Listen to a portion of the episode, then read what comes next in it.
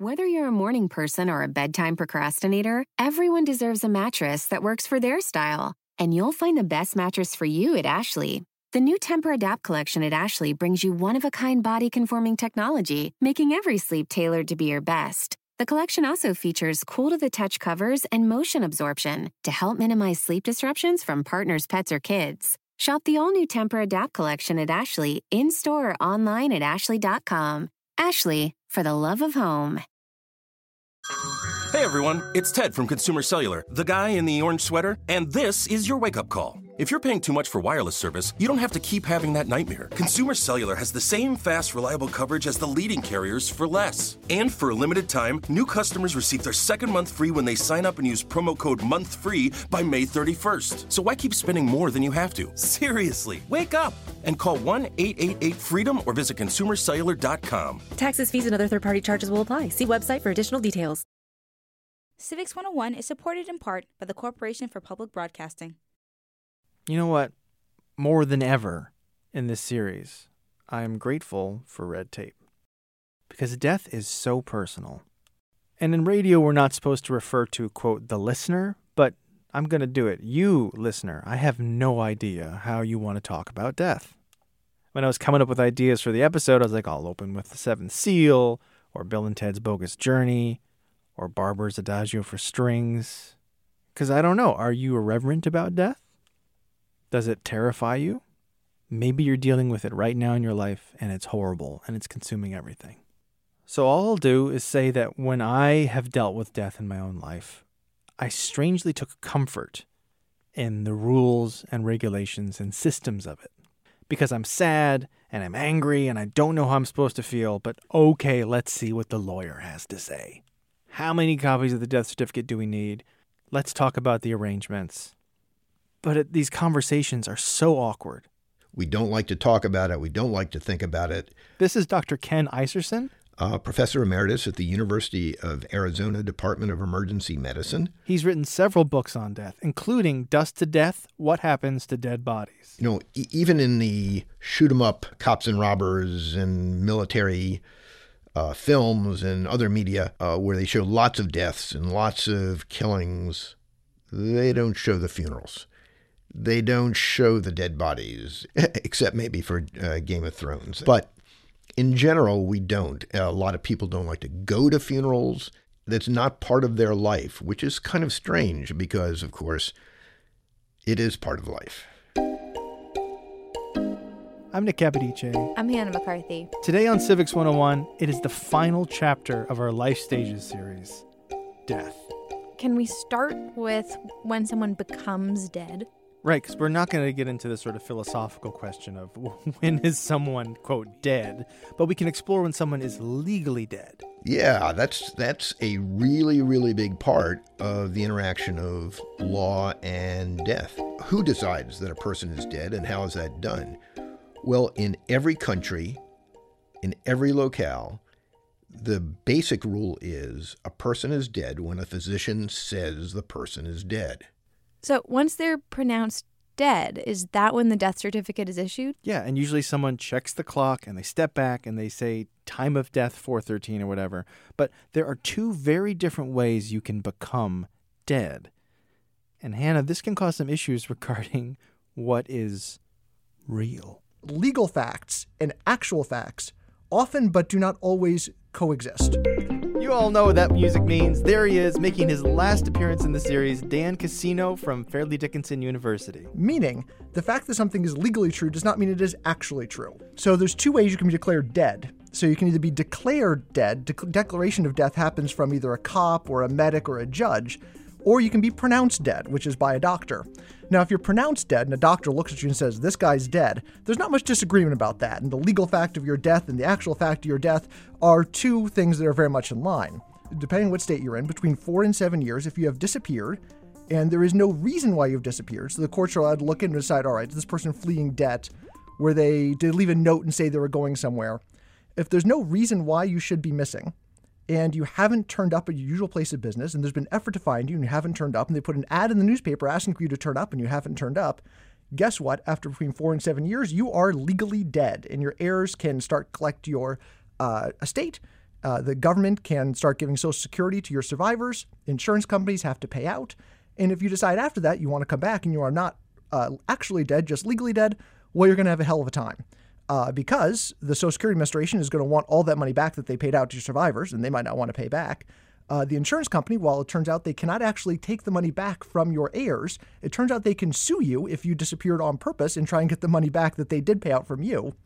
Uh, and so we have all these cases where people who are, in fact, legally uh, legally dead but not actually dead do come back. But how often does that actually happen? Dan said there are about 100,000 dead, not dead Americans walking around right now. That is bonkers. But for the majority of Americans, death will happen in a hospital or home or hospice care, and the funeral service will be contacted to assist with what comes next.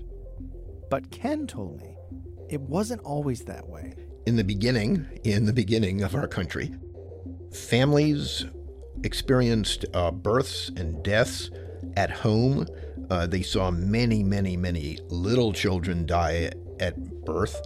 Uh, they saw that mothers in large numbers die uh, giving birth or shortly thereafter. Uh, they saw what happened to the bodies. Uh, they helped bury them, they helped prepare them. and then that changed. In fact, the antiquated term undertaker, which I learned you should never call a funeral professional these days, just meant someone who undertook a task. And that person was usually a family friend or a relative who helped you bury the body and make arrangements. That person would contact the local cabinet maker to make a coffin and maybe a carriage to take it to the gravesite, but that was it. By the way, do you know the difference between a coffin and a casket, Hannah? This isn't a setup for a joke. No, it's not. It? No. Okay, Nick, what is the difference between a coffin and a casket? It's the shape. A casket is rectangular, and a coffin has that irregular hexagonal coffin shape. That's it? That's it. And as a fun side note, uh, in the 1950s, there were about 500 casket manufacturers in the US, and today, three companies make 70% of the caskets in America. So, when did death shift from being the responsibility of families and your local cabinet maker to these funeral professionals? Around and after the Civil War, the funeral industry suddenly became uh, a real entity, uh, and embalming was developed. Uh, and, and, initially, it was developed, of course, for uh, the bodies on the battlefield, especially the officers, they wanted to preserve them and send them uh, home. And then all of a sudden, this body arrived uh, that was supposed to be embalmed. Uh, and I guess it was uh, to some extent, but not in a condition you'd want to look at it. Uh, and then the families began using that routinely uh, and gradually sending the whole process over to the funeral director instead of at home. Embalming becomes more popular when formaldehyde becomes readily available in America, and embalming fluid sellers would travel the country to give these like one day crash courses in how to do it to funeral directors. And this means the body can be preserved and therefore more time and consideration given to the funeral service. And that's how we get to today, where a funeral director can provide over 130 separate types of services for a family. Wow. Like what? Set up catered meals for services. They contact the friends and family for you about the death, write and place the obituary, arrange the hearse, the church, gravestone, refrigeration, memorial cards, tent at the gravesite, washing, dressing, cremating, casketing, cosmetology, and the big one, embalming. Wow, wow, wow, wow. Is it legally required that a body be embalmed nowadays? Absolutely not. But there are laws about having to embalm or refrigerate or cremate or bury within a certain time window after death. Did you know the US and Canada are the only two countries in the world where embalming is common? Uh, and we bury about 800,000 gallons of embalming fluid every year. Oh.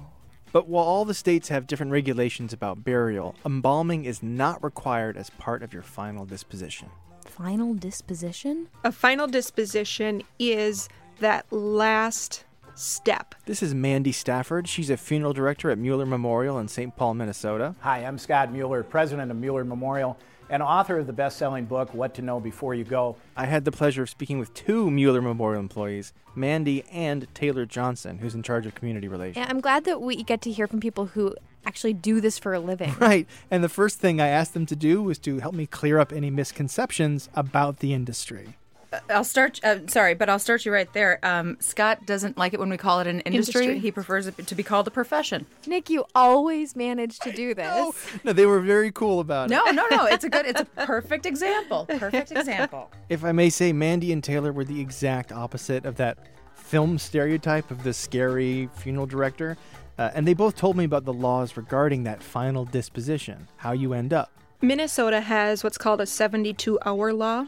And so within 72 hours of when someone passes away, the family needs to make the decision between having cremation take place, being able to do the embalming process, or doing what's called a direct burial, which means burial takes place without embalming within the 72 hours. Are those your only three options embalming, cremation, direct burial? Not even remotely. Every state may have different laws, but in 46 of them, you can be buried in your yard. There are green burials, which are alkalis that break your body down. Uh, you can be buried at sea, not to mention the thousands of things you can do with your cremains. And also, and this is where Mandy and Taelor defied my expectations, they expressly said you don't even need a casket or a coffin. You need a rigid container if you're cremated, but other than that, anything goes. A cardboard box, a bed sheet. Wow. Can I ask a quick question? Yeah, I don't know if you know the answer to this. Sure. I had a boyfriend once Yeah. who I mean this is this is just a little fantastical, but his his plan for his death was to be taken out to the forest and and kind of sink into the earth and be taken away by animals. Can you do that? Can you just let yourself let your dead body be eaten away and taken away just lying out there in the middle of the forest? Is that legal? That is not legal. Due to the potential for spreading illness or contaminating a water supply, the body does have to be buried. Oh, what about a Viking funeral? Like a pyre? Yeah. Like uh, set a light on a boat via a flaming arrow? Yeah. You can't do that. Oh. Uh, and you're not the first to ask. That's actually a common question. Cremation has to be done by a licensed crematorium because uh, fires that we set just can't get hot enough. How hot exactly do crematoriums need to get to reduce the body to ash? Modern crematoriums get up to about 1800 degrees. There is one and only one outdoor pyre style crematorium in the US. It's in Colorado. Now, take me through the absolute bare minimum. Someone dies, what do you have to do? Okay, if it happened in your home, unless the person was in hospice care, you have to call the police. They will send a medical examiner and determine the cause of death and write the death certificate. But dealing with the body is probably going to cost you. Lots of life insurance plans help you cover those funeral expenses. Average burial in America, seven to ten thousand dollars. Average cremation, five to six thousand dollars. If you're working with a funeral home, a funeral parlor, you'll probably spend at least three thousand dollars. But what if you have no money? A relative passes away in your home. What can you do? This varies state by state and county by county, but if you're on some manner of governmental assistance, uh, that assistance program will negotiate and cover a simple cremation or a burial with the funeral home. Mandy told me it's usually cremation most of the time because the uh, government program will not help pay for a cemetery plot or a headstone. But the real tricky part in this comes not to how it's done, but who gets to make that final determination of your final disposition. It's your next of kin. You know about the next of kin order, right? No, I don't. It's like the presidential succession. So first it's your spouse, and then it's your children, and then it's your parents, siblings, then grandchildren, then grandparents, then nieces, nephews, etc. Here's funeral director Mandy Stafford again. So I think that is really the biggest red tape is understanding who has that right to make the decisions. And say there are 8 children and 4 of them want cremation and 4 of them want a traditional casketed service. That's where things can get a little gray, so to say. Um, because here in Minnesota, we do need one more than half to sign for cremation to take place. And if they can't get that majority, Taelor told me that they just get there. They mediate and they discuss it, and it almost always gets decided within that 72 hour window. so what can I, the currently living, do to prevent this hassle and debate for my next of kin when the time comes? So, you want to make it easier for those you love? Yeah.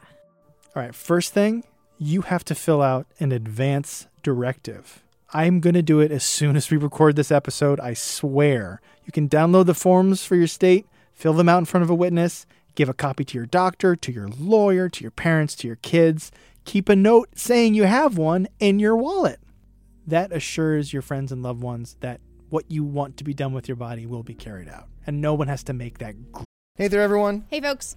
The whole Civics 101 team is here in DC for a week. That's why you hear cars and stuff whizzing by. Uh, we are in the district to talk to the people that we talk about on a daily basis. And a lot of those people work in the executive branch. That is the largest employer in the world. And a lot of those people work in the civil service, where, after the assassination of James Garfield, it's a long story, they take an exam to make sure that they are the right person for their job. But if you run a business and you're not the federal government, the best way to search for a candidate isn't to search at all, but to match instead with Indeed. 93% of employers agree Indeed delivers the highest quality matches compared to other job sites. 23 hires are made on Indeed every minute, and their matching engine is constantly learning from your preferences, so the more you use it, the better it gets. And listeners of this show will get a $75 sponsored job credit to get your jobs more visibility at Indeed.com slash civics.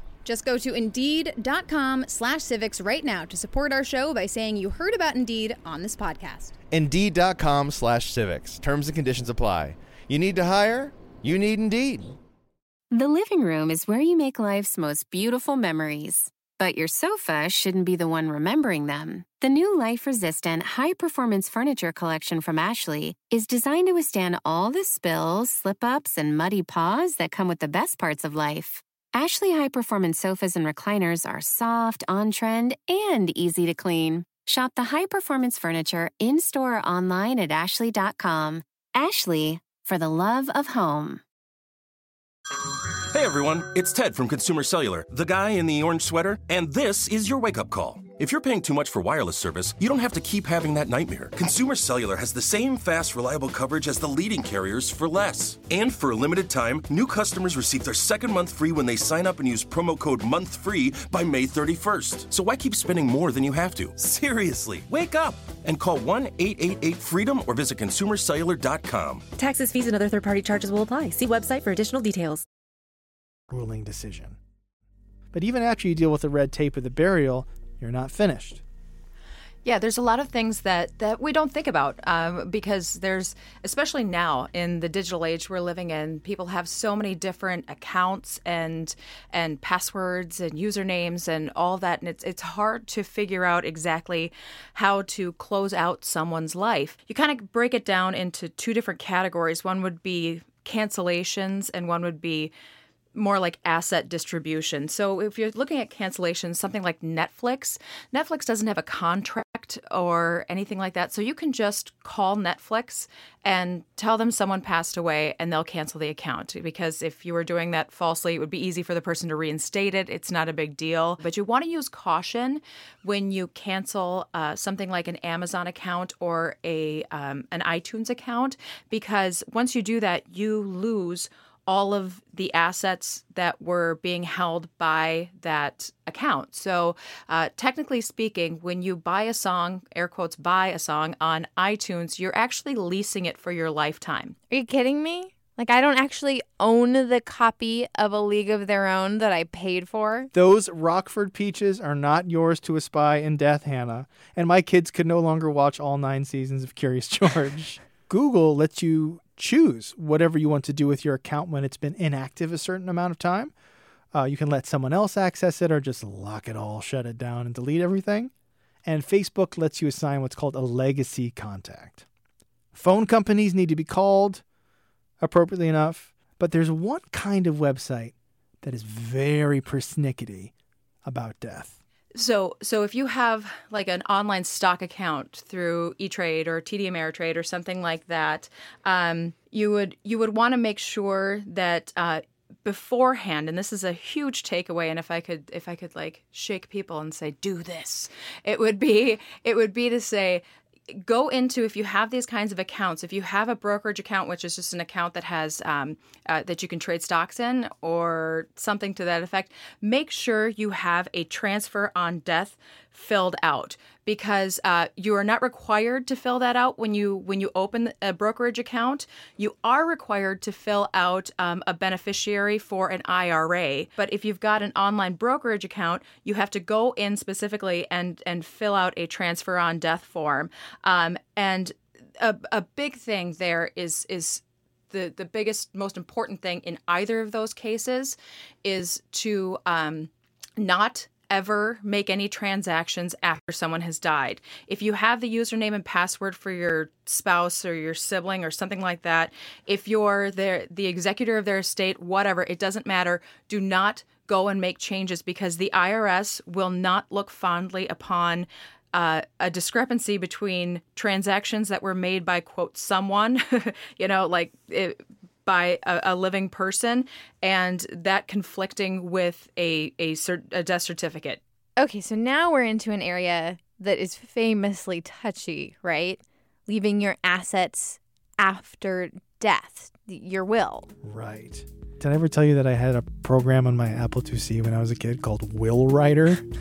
and my sister and I wanted to start a will writing business. Why? Were you as children? Yeah. Can you write your own will? Sure, you can. There are a ton of YouTube videos with will advice out there, by the way. You can also build your own house, but that doesn't mean you should. A will is an important legal document. When you're left something in a will, does the government take some of that? Is it taxed? This is called an estate tax, and the federal government won't do it unless it is $11.8 million or more that you're left. The state, though, can levy state taxes on that gift at a lower level, but it's still around the million dollar range. However, be ye warned about capital gains tax. So that's like if you're left a house that's worth 250 grand and you sell it for 275, you get taxed on that $25,000 difference. Why are wills so complicated? I know, right? So I asked Leah Plunkett from University of New Hampshire School of Law, why can't I just write on a piece of paper, I leave everything to my wife and kids and they know what's best? Why are they so tricky? Wills are complicated because we need to make sure that they are made with an understanding by the person who's making them of what they're doing that they're not being coerced or controlled, but they're being made knowingly and voluntarily and, and of free will. It's so crucial that we know that that's really your decision. So I've got a piece of paper and my blue professor pen, you know, on the on the desk right here. If I just write, I leave everything to my husband, two kids and dog. They know what's best. You're an appropriate witness because you're not related to me. You don't have a stake in my will. Um, but how the heck is, you know, a court or you know the bank that has the mortgage on our house or any of these other official entities supposed to be able to know that this piece of scrap paper that I scribbled on was really me that I was really doing it of my own free will if there aren't certain I sometimes tell my law students that going to law school is like going to Hogwarts that there's certain phrases and certain words that are legal terms of art. And if you use them the right way, then magic happens. And it, it's not flying or unforgivable curses, but you do have the power to alter the outcome of someone's life or an institution's trajectory. These are phrases like I, Hannah McCarthy, being of sound mind and body. Yeah, in terms like bequest, devise, right of representation, executor, the female version of which was once an executrix, by the way. Hmm. Uh, an executor is the person who carries out the will. And with very few exceptions, your will is going to go through probate, which is a court review to prove the validity of the will.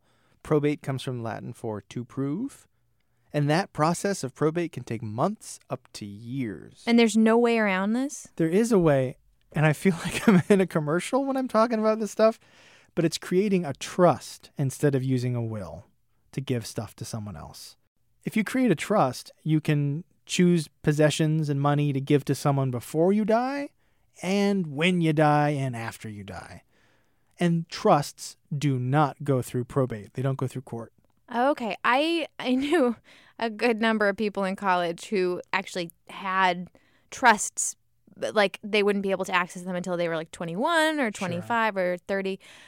But some of these trusts, tell me if this is an actual legal thing, had stipulations like you have to have graduated from college or you can't get in trouble with the law. You can put conditions like that on any gift, will, or trust.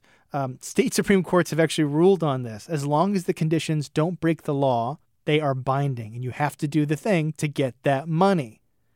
Even things like you have to have an Ivy League diploma or you cannot marry outside the faith. Wow, that's really kind of restrictive and manipulative. But it's legal, man. It's the law. Can I just ask you, Nick, after all of this, have you decided on your final disposition? Hmm. I haven't yet.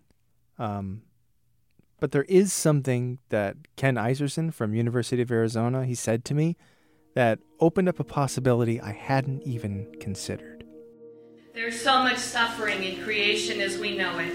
We remember today those who've made a difference in the relieving of that suffering by generosity that will never die.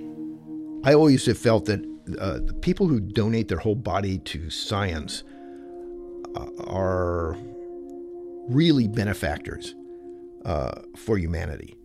If you contact your local medical school and you start the process, which also requires signing forms in front of witnesses, you can leave your body to medical science. Once it's been used, it's been studied, and it's been dissected, it's cremated, the cremains are sent back to you, usually for free. Yeah, you, you know, there's one other thing that's associated with it. Uh, I think it started at the University of Arizona Medical School and it's gone other places since.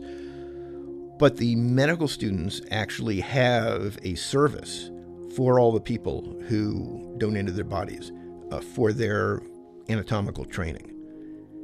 And it's rather moving the whole class uh, gets together, and it's led by uh, diverse re- religious people. I never knew your name, never knew where you were from. I never knew your face, never knew your voice. I committed every twist and turn of each and every vein and artery to memory. Touched every nerve. So, even though the way we think about death has changed so much in America, I asked Taelor, who deals with death every day, if she had any advice for the rest of us definitely don't shield your children from from death. Don't shield anyone from it because uh, we're we're pretty well distanced now as a society from death. We have someone who comes to our house and and takes the body away, and there we don't have to be uh, close closely involved as as even two generations before us were. So uh, I just encourage people because I spend a lot of time working on grief and those those few days that that acute loss period is really so vital framing how your grief experience is going to go for the rest of your life. So so don't back away from it. Kind of lean into the the rites and ceremonies that happen when someone dies. And always go to the funeral. Mandy told me that it helps with the grieving process, and she told me a story about the one time she didn't go to a colleague's and how she still doesn't have closure in that death. Ken told me that it's great, maybe even preferable, to not have a funeral at all, but have a memorial service like months or weeks after to celebrate the life of that person. Okay, I have to make an advance directive, write a will, write down passwords, and tell my next of kin not to cancel my Amazon. Right. I have a lot of tasks to do before I die. May it be a long time, my friend. So that's it. I think we're done, cradle to grave. Yeah, almost. Just one last word to kind of put the hat on the snowman. Before I said goodbye to Dan, he said he wanted to put in one final salvo, uh, a defense for these things that you and I consider onerous all of these things we're talking about are about bureaucracy, about the federal government putting red tape in your way. And we hate bureaucracy, we hate that red tape. But turns out this is actually a really good thing. So think about it. If I go to the DMV, there's a person in front, that person hands me a ticket, tells me what line to get in. If Bill Gates goes to the DMV, he goes to the front, that person gives him the same ticket. Let's say that person really loves Bill Gates, loves Windows. I'm sure that person exists. They go out, they say they want to help Bill Gates. What can they do? Nothing. They give them the same ticket. They are constrained. They have really no way of doing anything other than the one thing they're allowed to do. The whole idea of bureaucracy is it's small d democratic. Everyone gets treated in the exact same way because the bureaucrats don't have any discretion. They don't have the ability to treat people differently. So you and me and Bill Gates and the person's mother in law and everybody gets treated the exact same way when they show up. So, bureaucracy, while we hate it, while it's terrible because no one has discretion, they can't help you out if something goes wrong, guess what? It's the most democratic part of our government. So here's to bureaucracy, a word that I can just never spell. Me neither. Really? You also ha- had that one? That's true. I can it never do kills it. Kills me. Yeah. The red squiggle. I'm like, today I'm not going to get the red Yeah. squiggle. And there it is. Nick, it was fun exploring the life of an American with you. The pleasure was more than half mine. I agree, Hannah. That'll do it for this episode in this series. Today's episode was produced by me, Nick Capodice, with you, Hannah McCarthy. Thank you. Oh, you're welcome. Our staff includes Jackie Helbert, Daniela Vidal Allee, and Ben Henry. Erica Janik is our executive producer and owns a non digital copy of A League of Their Own. Maureen McMurray rides a pale horse. Music in this episode by Elephant Funeral, Blue Dot Sessions, Seb Wildwood, Coconut Monkey Rocket, and Chris Zabriskie. And Scott Grattan did this inspirational song you listen to here. Don't you just want to walk forcefully up a mountain and stand there with your hands on your hips? Civics 101 is a production of NHPR, New Hampshire Public Radio, and is supported in part by the Corporation for Public Broadcasting.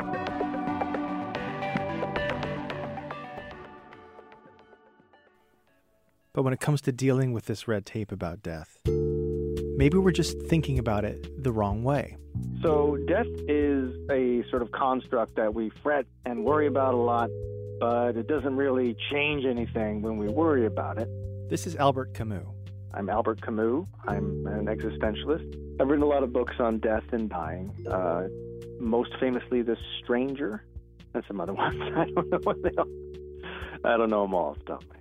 He told me that all this fretting that we're constantly doing, worrying about this thing that's going to eventually happen, has no real benefit. When we ask ourselves what makes someone happy or how can I not die, that's when misery happens. Misery happens when we search for happiness and meaning. Uh, he's a line I like a lot, Hannah, which is that uh, trying to imagine death is like ho- trying to hold water uh, perpetually in your hands. That's so interesting. It is. It is. You're gonna let go of that water eventually, right? You're not gonna. You're not gonna be able to hold on to it like forever. That's really nice. I never would have expected that. And he loves our show, strangely enough. I love your show. I really do. I really enjoy it. I think now more than ever, you know, kids especially. Yeah. Maybe tell them to stop reading my books in seventh grade. And I really need to hear that mother died today. You know what I mean? Whether you're a morning person or a bedtime procrastinator, everyone deserves a mattress that works for their style. And you'll find the best mattress for you at Ashley. The new Tempur-Adapt collection at Ashley brings you one of a kind body conforming technology, making every sleep tailored to be your best. The collection also features cool to the touch covers and motion absorption to help minimize sleep disruptions from partners, pets, or kids. Shop the all new Tempur-Adapt collection at Ashley in store or online at ashley.com. Ashley, for the love of home. Angie's list is now Angie, and we've heard a lot of theories about why. I thought it was an eco move. Fewer words, less paper. No, it was so you could say it faster. No, it's to be more iconic. Must be a tech thing. But those aren't quite right. It's because now you can compare upfront prices, book a service instantly, and even get your project handled from start to finish. Sounds easy. It is, and it makes us so much more than just a list. Get started at Angie.com. That's A N G I, or download the app today.